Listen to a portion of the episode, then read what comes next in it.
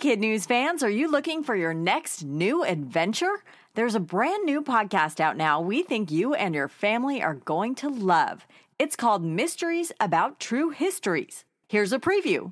From the creators of Who Smarted and Starglow Media comes a podcast full of mystery, adventure, time travel, and riddles, and secret math. Get ready to listen, laugh, and learn with Mysteries About True Histories every Thursday on Apple Podcasts or wherever you listen to podcasts. Good morning and welcome to Kid News. I'm Kim. Today is Wednesday, January 6th, 2021. And we begin with the possibility that a symbolic vote count will lead to high drama in the nation's capital. Today, as laid out in the Constitution, a joint session of Congress will certify the results of the 2020 presidential election. Traditionally, it's nothing more than a ceremonial stamp of approval, but today's tally could be the most contentious in 144 years. Alphabetically, state by state, Vice President Pence will open and count the Electoral College certificates before declaring Joe Biden the winner. The wild card? More than 100 Republican lawmakers have promised public objections and political fireworks in a last ditch effort to help give the victory to President Trump. Democrats and even many in Mr. Trump's own party are saying enough already, that with or without today's debate, it'll be Mr. Biden taking the oath of office on January 20th. And then there's Georgia. That one state is holding all the cards to the balance of power in the U.S. Senate. And as of this recording, its two runoff races are still too close to call. Democrats need to win both to create a 50 50 split. Republicans need just one to keep their majority. More than 3 million ballots were mailed in early, but by law, none could be counted before the polls closed yesterday. Election officials tallied votes until after midnight before taking a break. They'll restart this morning and say they could potentially have a handle on the results later today. One race that is not still up in the air, the Heisman. Last night, in a virtual ceremony, Alabama's DeVonta Smith was named the best in college football, making him the first wide receiver to win the award since 1991. Sports writers credit Smith with leading the Crimson Tide back into contention for this year's national championship, which is scheduled for Monday but reportedly might get pushed back a week. According to AL.com, Ohio State may ask to play on the 18th instead of the 11th because of a coronavirus outbreak among players and staff. The report says the team could be without an entire position group due to testing and contact tracing. We don't often hear news out of Norway, but a recent headline has the world pretty charged up. That Nordic nation is now the first on the planet to sell more electric cars than gas, diesel, or hybrid.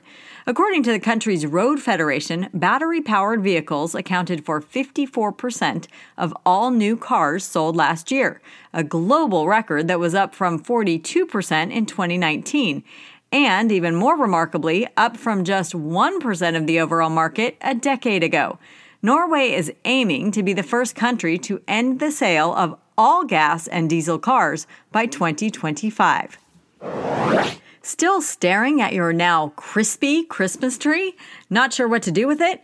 Consider giving it to the goats. Farmers say not only does it make a tasty winter treat, but your tired old Tannenbaums are a novelty that helps the animals fight off winter blues. One goat owner in Canada says they'll pounce on it and eat it within minutes. Whenever food is on the scene, they lose their minds. And it's apparently good for them. The nettles have vitamin C and act as a natural dewormer, and the bark makes for some nice nibbling. The only rules for donating no flocked trees and remove all of your decorations because the evergreens go into the goat pens whole. Your move, Hollywood. Fresh off the chess success of The Queen's Gambit, filmmakers are reportedly considering a starring role for another gaming favorite, the Rubik's Cube. The six sided twisting puzzle's popularity soared in the 80s, shortly after Hungarian professor Erno Rubik invented it to teach his students about the use of space. And now, 40 years and the worldwide sale of 350 million colorful cubes later, Variety says the Brain Tease will take the lead in a feature film. There's no release date yet, and the movie's style is still under wraps. But the producer says he's looking forward to creating a complex Rubik's universe for the big screen, and maybe even a Rubik's Cube game show for TV. That's it for Kid News this morning. Now, our Kid News quiz. What is taking place in Congress today? Certification of the 2020 presidential election. Who won the Heisman Trophy? Alabama's DeVonta Smith. What country is the first in the world to sell more electric cars than gas, diesel, or hybrid? Norway. Which animal likes to eat old Christmas trees? According to farmers, goats.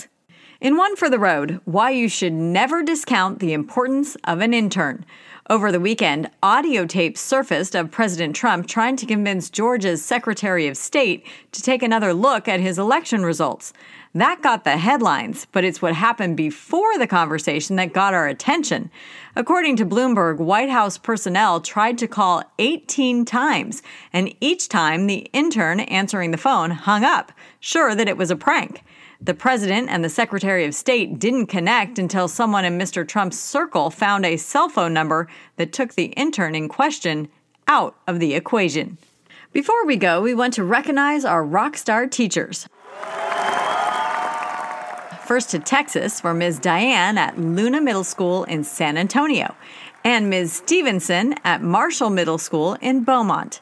Up to Canada for Mr. Houston at Vimy Ridge in Ottawa, Ontario, and in California, Mrs. Bozeman at Southport in West Sacramento.